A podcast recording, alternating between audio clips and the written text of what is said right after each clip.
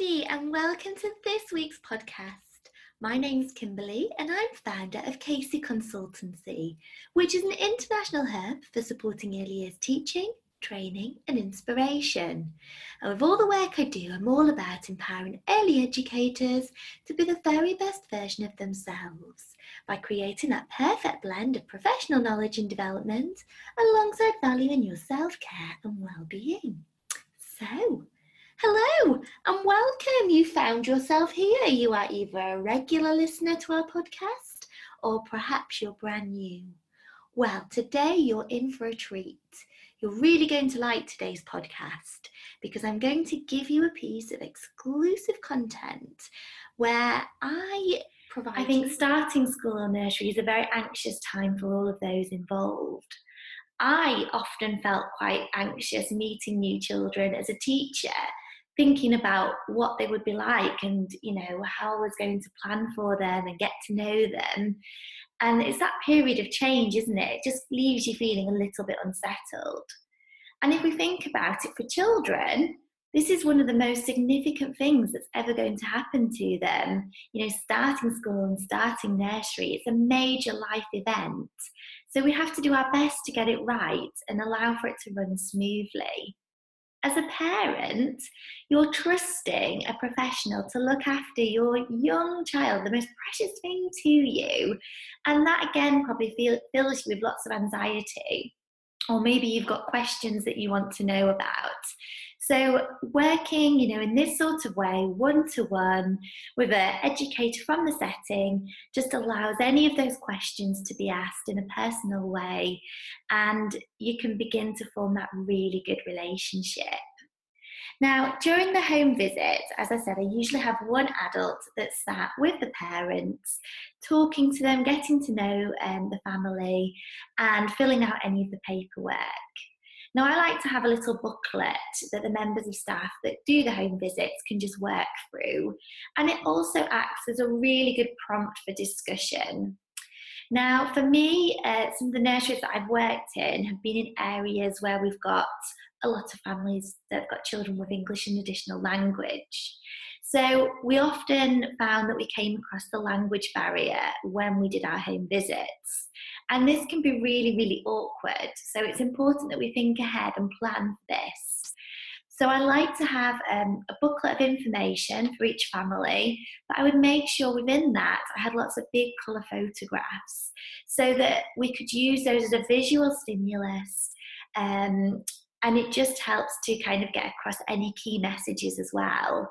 So, for instance, when we're talking about one of the most common questions, what does my child need to wear when they come to nursery? We can point to those examples and we can show some photographs of, um, you know, what's expected then.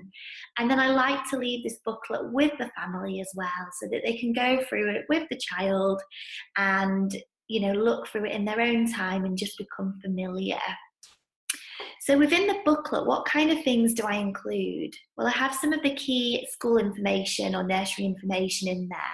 Things like the timings of the day, the term times, and um, perhaps the rhythm of the day as well. So, how we organise our sessions, how children might have free access to their snack and to their water, um, and the, the fresh fruit that they will have available to them.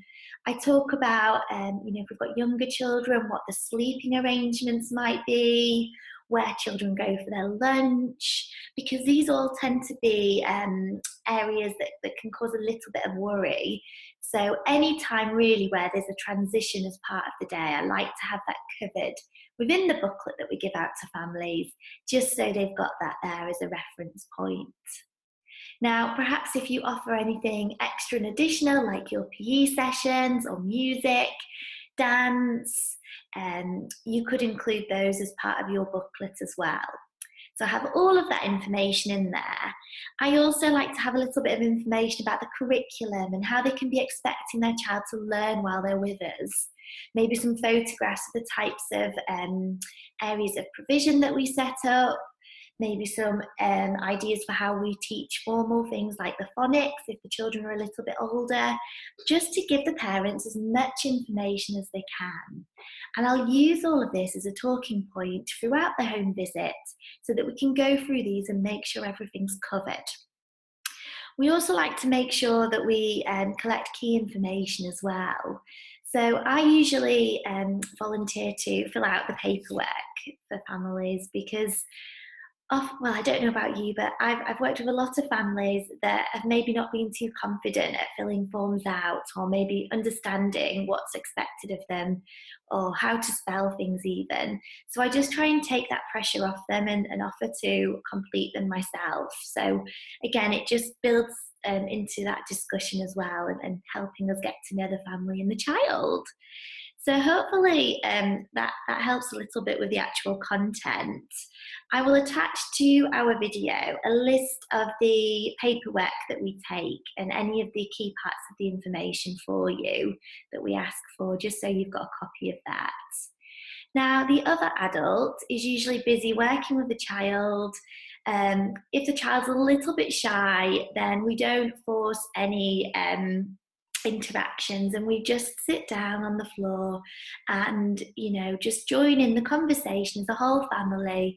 And usually the child if they are a little bit shy they'll watch and sometimes you get a sneaky little smile come from them but the majority of the time they do end up um, showing us something or initiating um, an interaction before we leave. And I feel the important thing here is just not to force anything um, and you know make the child come out of their comfort zone. Now, I like to take a handy bag of resources with me too. So I often take things like pencils and paper because most children do enjoy drawing a picture of something that they like or mark making. And then I often ask if it's okay to take this back to nursery or school with me. And then when the child starts, they can see their lovely picture up on display in the setting. And it just adds to that sense of belonging again. I like to take along some books as well. So when I did my home visits last year with my three and four year olds, one of the best books I was to take along was Dear Zoo. And I think it created lots of um, talking points because it's very repetitive. Um, it's got lots of repetition as a story, so it allowed for the children to join in with it if they felt comfortable. And it just helped me get to know them as well and, and kind of start making um, kind of an understanding about where their learning was at. So that was good. Um, often children want to show you their favourite toys, and that's lovely as well to see because it helps to, um, again, just build up that relationship with them. I like to ask the child and the parents what their favourite toys are or what their favourite things to do are, so that when they do come in for that first few days, we can make sure we've got that out in our provision. So, you know, if it's a little girl that loves playing the dinosaurs, we can make sure we've got those out for her to, to access. And it just helps with that ease of transition as well. Then the last thing that we try to do before we leave, and this is very Reggio inspired because most of the settings that I've worked with are very Reggio inspired. So um, we've kind of taken this from the work that we've been doing with that. And what we like to do is we hopefully the whole say the whole family. Hopefully, we've got um, you know some of the key people in the child's family available during the home visit, and I like to get a photograph of the family all together, and um, I take a lovely photograph. Print it out when I get back to school, and I've usually just got some lovely IKEA frames, or I've collected some from a charity shop from over the summer, um, or another idea I've tried is I've had one of those lovely photograph trees you can get and I've just printed the photographs out and either pegged the photos onto the tree or displayed them in a frame um, in the main kind of entrance area into the setting so that the children can see it on their first day and they can again just get that sense of I belong here, this is an area that I can feel really secure in, and it's just a nice talking point as well. So hopefully that helps. Hopefully I've kind of talked to you a little bit about why we do it